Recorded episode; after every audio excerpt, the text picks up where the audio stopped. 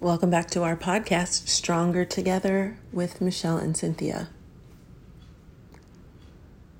Some days, all I want to do is cry. Some days, all I want to do is scream and yell.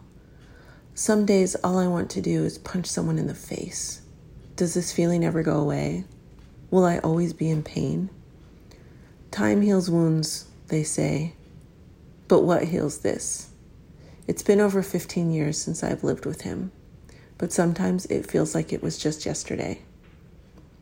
Most days I don't think about it or about him, even though when I look at her, I can see him. Most days I wake up, I get ready for work, I make my coffee, I drive a long drive to work listening to music or a podcast or an audiobook. I work my shift. I make polite conversation with nurses and patients and sometimes other doctors.